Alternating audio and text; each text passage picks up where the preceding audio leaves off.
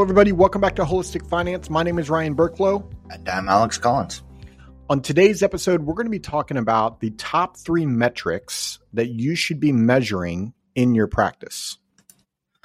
Yeah, I mean, this stemmed from a conversation that you had recently, right? Yeah, you know, you and I have conversations with naturopathic doctors obviously all the time. And while we'll look at profit loss statements, we'll look at all the statements every once in a while we go back to like okay on the marketing side of stuff or just just high level how many people does it take for you to reach to get a meeting to then have them move forward and become a patient? And what's the revenue from that and what's the cost from like we start asking these questions and like oh i don't know that answer. What like this goes back to like a lot of the just kind of base concepts that we like started this out with and that is that naturopaths are really good at taking care of patients mm-hmm. and aren't taught a lot of the business aspects of like how do you run a practice? And these are some of the basic things that you need to understand in terms of like how to run a practice. And they may have heard these before just like you and i have heard these before alex right? And how many times did you hear that hey you should be monitoring your metrics or your activities so that you understand what those ratios are so you know exactly what to do to produce revenue and how quickly did you actually act upon tracking those metrics?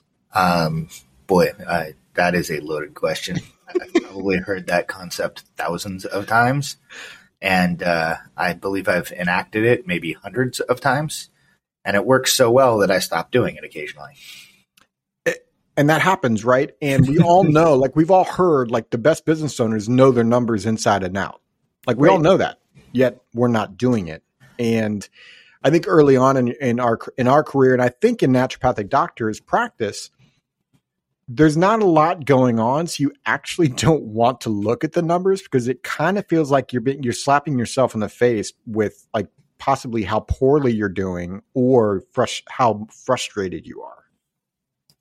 And at the same time, without knowing the numbers, it's impossible to really do good strategic planning because we need to know these numbers to be able to figure out, like, okay, how many meetings with potential clients do we need to have before we get a client? Now, what's that cost?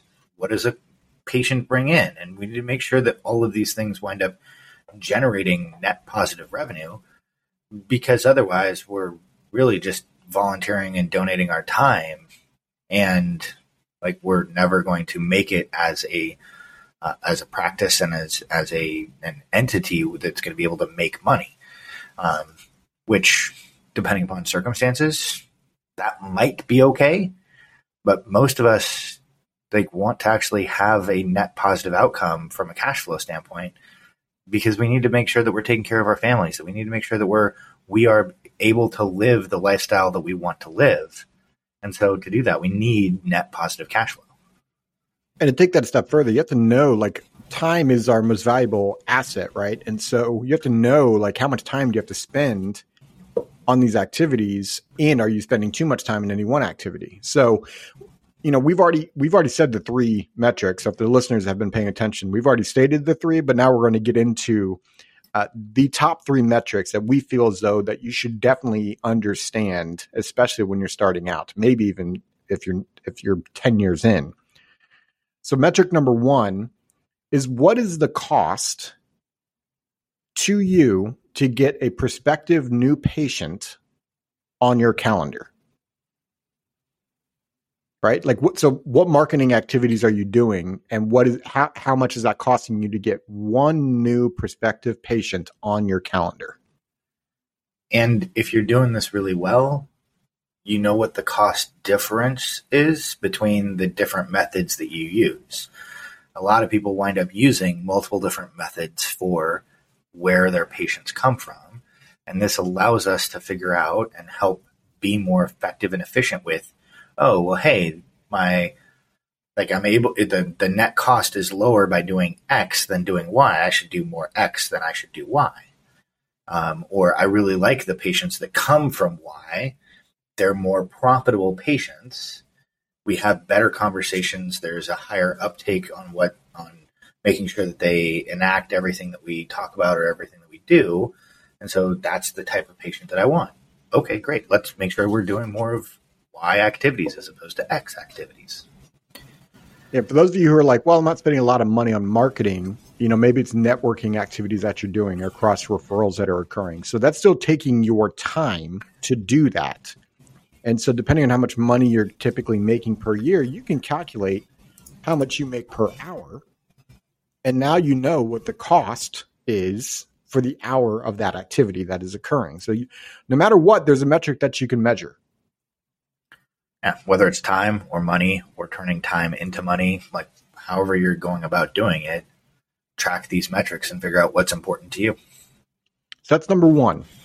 Number two is okay, how many meetings do you have to have with prospective patients for them to become a patient? And what I mean by that is, is let's just say you meet with five prospective patients per week. I'm making up numbers here, right? Five prospective patients per week. How many of those patients actually move forward and become a true patient? Right? And imagine knowing that number. Okay, so imagine, okay, I know that if I spend X amount of dollars, I get one prospective patient on my calendar. And I also know if I get, and I'm going to make up a number, let's just say you get four out of every five prospective new patients become a patient. So what that means now is okay, that's an 80% ratio. And now you're like, okay, four patients come on board if I have five new prospective patient meetings. Which then takes us to number three, what does the average patient bring in revenue to you? And that's important to know because as you know, if going back to my my ratio, if you have four brand new patients coming on board for every five meetings, and every patient is a thousand dollars, I'm going to make it make it simple here, right? So that's four thousand dollars every time coming in the door, revenue wise, with five new prospective meetings, and let's just say the cost of that is $100 a patient. So now your net revenue after the expenses, it's $500, so $100 per prospective meeting, that's 500 bucks. Subtract out the um, the cost per patient or the revenue br- brought in. So you're really earning in that in that scenario, I've already lost my my train of thought here, Alex. So bring thirty five hundred bucks. Around. What's that? You, the net is thirty. You've got four patients, right, but that's for four patients. That's correct. four thousand. The cost to acquire them was five hundred dollars. So your net positive revenue from that is thirty five hundred dollars. We then need to take into account any other expenses that you may have, staff, building, rent, overhead, all of the other stuff and try and figure out like, okay, what does that actually wind up netting down to you? Um, and I was I was backing into per patient, right? So really, if it was a hundred dollar cost per patient, right? You, Go ahead. So in that scenario, you take the thirty five hundred dollars um, and divide it by the four patients, and right. like your net profit winds up being uh, just under nine hundred dollars a patient. Yep. So how now look at that. You have those numbers. Now you're like, okay, all I need to do, now I know exactly where I need to focus my activity. I know if I do this activity, I'm getting one patient every time I do X amount of activity. And it's costing me Y. And then I also know that I just need to have five people right. If you start doing this annually, now you know, okay, I just need to meet with five people per week because I know four of them are going to become patients and that's going to bring in revenue. Like how much easier and more confident are you in your business knowing those numbers? And now, like the analytics out there are going, whoa, but the name, numbers change and they're not static. And yeah, absolutely. But if we monitor it and track it over time, we can see how this affects us over time. And the more the more that we track it, the more numbers that we have, the better data that we're going to have, and so we get a lot closer to what the real number is. Whenever we change and modify our behavior and things of that nature, yeah, our numbers are going to change around a little bit. But at the same time, we can start building in and figuring out like, okay, if I push on this, that like if I do more activity, then this is occurring. Or like maybe your closing ratio is that 80% that you referenced earlier, but if we do a whole boatload of extra work, it's only 75% efficient. Like, okay, got it. Now we know, like, okay, by adding more activity, we might become a little bit less efficient, but we're still going to wind up adding a boatload of net revenue. And so it still winds up being net positive. Then we can try and figure out, like, okay, what can we do to increase our efficiencies in like one or two of these ratios. And by making small incremental changes and improvements in each one of these things, we can make a huge difference in terms of what comes out on the back end. And the thing that you're going to care about is that you get to see and help more people, which is the entire point and purpose of why you're doing this. And it allows you to spend and focus more time on the things that you want and care about the reason these are the top three metrics is whether you like it or not, the only way that you're going to help your patients is if you succeed financially. And the only way for you to succeed financially is for you to know your numbers. Which takes us to the question of the day, Alex. Our question today is Do you know your numbers? So head over to holistic-finance.com and there's a spot for you to either answer that question or if anything bubbled up from this conversation and you're like, oh, I didn't think about that, and you would like to have further dialogue with one of us, that's you can reach out to us there. Or if you just have another question that you want us to talk about on this podcast, feel free to reach out to us. Look, we started this podcast to help naturopathic doctors build a financially successful practice so that you can help the patients and spread your message. So, as always, we hope this episode is valuable. And Mr. Collins, make it a great day. This podcast is for informational purposes only and is not to be construed as tax, legal, or investment advice.